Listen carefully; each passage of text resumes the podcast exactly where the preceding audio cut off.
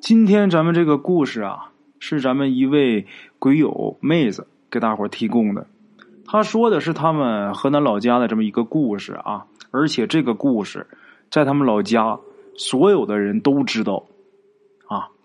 话说呀，当地有这么一个大户啊，生了一个孩子。这家的祖辈们当然是很喜欢这个孩子，这是在清朝时期的事儿啊。这孩子的姥姥姥爷啊，也很喜欢这个孩子，到他们家来呀，哄孩子玩啊。哄孩子的时候啊，跟哄别的孩子不一样啊。这个孩子的姥姥姥爷呀，还喜欢抱着这个孩子，就说呀：“上京城，上京城。”啊，怎么想起这一句啊？谁也不知道啊。一般哄孩子哪有说这个的啊？但是这孩子他姥姥姥爷哄他的时候就说这句话：“上京城，上京城。”啊，京城就是咱们现在的北京啊。咱们话说这个孩子啊，长到两三岁的时候，然后他们家这年是翻修房屋，这大户人家请来的都是有经验的老师傅主持这个翻修房屋的这个事情。这个孩子呢，在修房子的时候啊，就在他姥姥姥爷家待着啊。这姥姥姥爷家待着的时候，忽然间这孩子就跟他自己母亲就说：“啊，家里呀要盖个二楼的房子。”当然，这个小孩说的时候没我说这么清楚啊。小孩话嘛，大人能明白就好。那个意思就是家里要盖一个二楼，啊，两层楼的房子。然后这孩子他母亲还说呢：“哎呀，你想要盖楼啊？”哎呀，等你长大了，当了巡抚，你就给娘盖个高楼啊，哄小孩嘛，是吧？这小孩啊，他很不满意，他反复就说呀，家里现在盖的就是二楼。这孩子他母亲啊，就知道家里边就是简单的翻修啊，这孩子非得说盖二楼，反正他也没当真啊。可是呢，没想到的是。他们家在翻修房子的时候啊，出了点毛病。与其要是重新做的话，不如直接加盖一层，啊，就这么的，他们家还真的就盖了一二楼。等那房子盖好以后，这母子才回去。回去之后，孩子他妈一看呐，挺惊讶的，啊，然后把这事跟家里人一说，家里人呐就有说啊，这个孩子不一般，有来头。也有说，那可能就是凑巧蒙的呗，是吧？话说，等这个孩子啊再长大点儿，有这么一天呢，在院子里边玩在院子里边玩的时候，忽然间啊，就下起了大雨。大人肯定是让那孩子说：“你赶紧进屋啊！”这孩子没有，他反而往门外跑啊。小孩喜欢玩，喜欢闹也是正常的。这个大户人家又是深宅大院的啊，这孩子他也跑不出去。所以呢，这个大人就是着急呀，怕这孩子被雨给淋病了。然后啊，家里边这些呃大人就叫这些仆人啊，赶紧接住他，接住他，快弄回来啊！没想到啊，这孩子就马上要跑到一道院门的时候，这时候有一个丫鬟正伸手啊，这俩手想要把这孩子给抱住的时候，这时候天上忽然间一个惊雷，忽然间一个大雷呀啊，就感觉震的这个地都颤。吓得这个丫鬟是赶紧啊，这双手捂着耳朵，赶紧就跑跑开了，躲开了。因为这感觉这雷就打在自己脚边上了，啊！这时候这孩子啊咯咯笑，就趁这个机会还真跑出去了。孩子往出跑，就这样的雷啊，就不停的打，这个雷呀、闪电呐，是连续往下这么招呼着，肯定是没打着这个孩子，啊。但是这个雷打的这些下人谁也不敢过去去抱这个孩子去，还真让这孩子给跑出去了。好在这孩子他没跑远，就是在外面绕了一圈，自己又跑回来了。从打这个事儿以后，这孩子跑回来之后就添了一个爱好，什么爱好呢？最喜欢拿个小锤啊或者小斧子，在自己家这门口啊敲敲打打的。就把自己家门口啊，这个地上铺的那些慢的那些砖呐，什么都给打坏了。这个大人说他，他也不听。这个家里边这老人祖辈疼孩子，说你就让他玩去吧，是吧？砸坏了也无所谓，是吧？砸坏了咱再换新的。家里边咱们有钱，也不差这点东西啊。后来呀，他们家里边来了一个术士这术士啊是朋友举荐来的。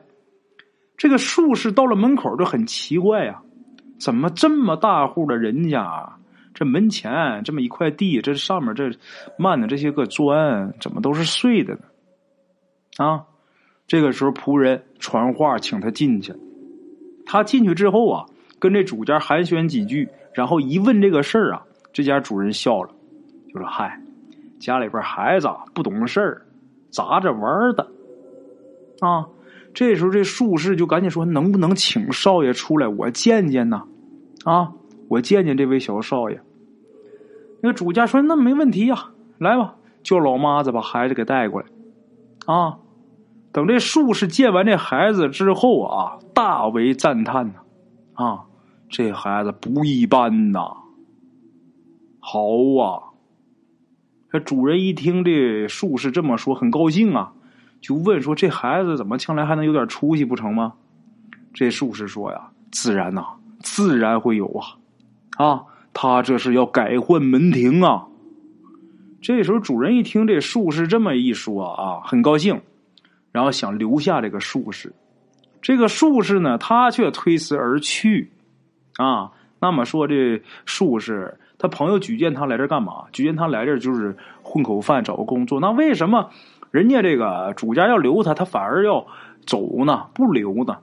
啊，等这术士啊见了他举荐他那个人啊，那个人也很奇怪，就说：“你说你不是说让我举荐你去一个大人家吗？大户人家，你看。”我这给你找这么好的条件，怎么是？你怎么还不干还走呢？是他们家人慢待你了，还是怎么样啊？是吧？这术士说呀，不是。他们家这个孩子非善类呀，我自当远避。啊，就是没毛病，人家家什么都挺好，但是他们家这孩子，我得离远点这孩子我惹不起，啊，就这样。话说呀。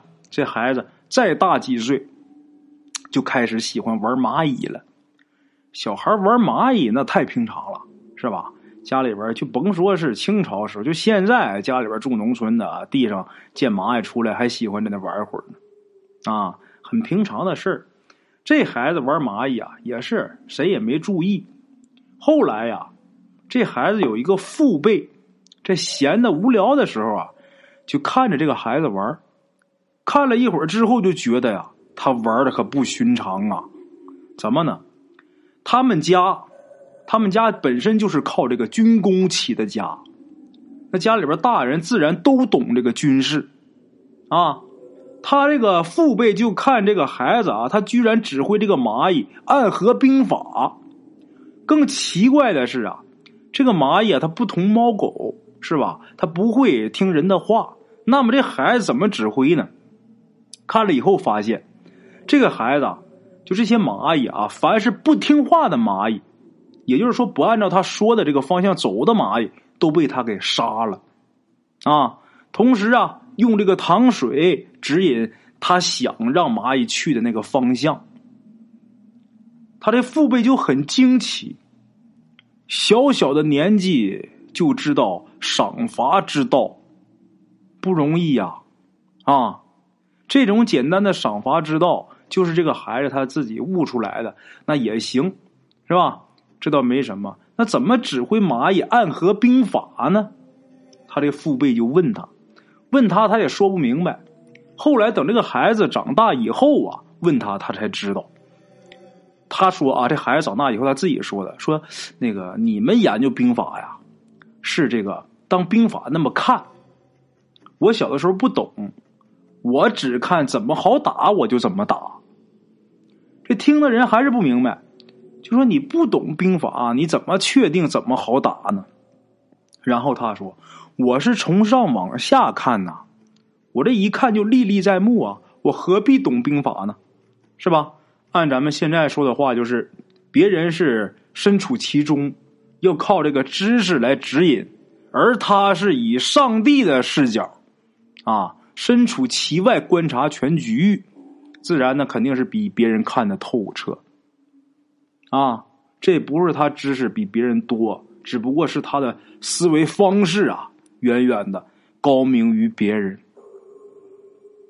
啊，这个孩子他打小是挺爱学习的，后来就不爱学习了。不爱学习，问他为什么？他说呀，没人能够教得了他。啊，那不学习每天干嘛呀？富家子弟，飞鹰走狗的。这个家里边一看这不行啊，就想把他给送出去，说你到外边去读书吧，最起码你读的好坏不说，咱们混个出身啊。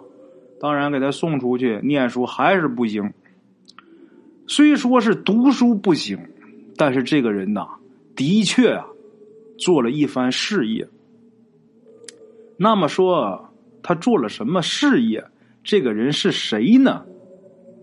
这个人就是大名鼎鼎的袁世凯。啊，好了啊，各位鬼友们，咱们今天这个故事啊，先到这儿。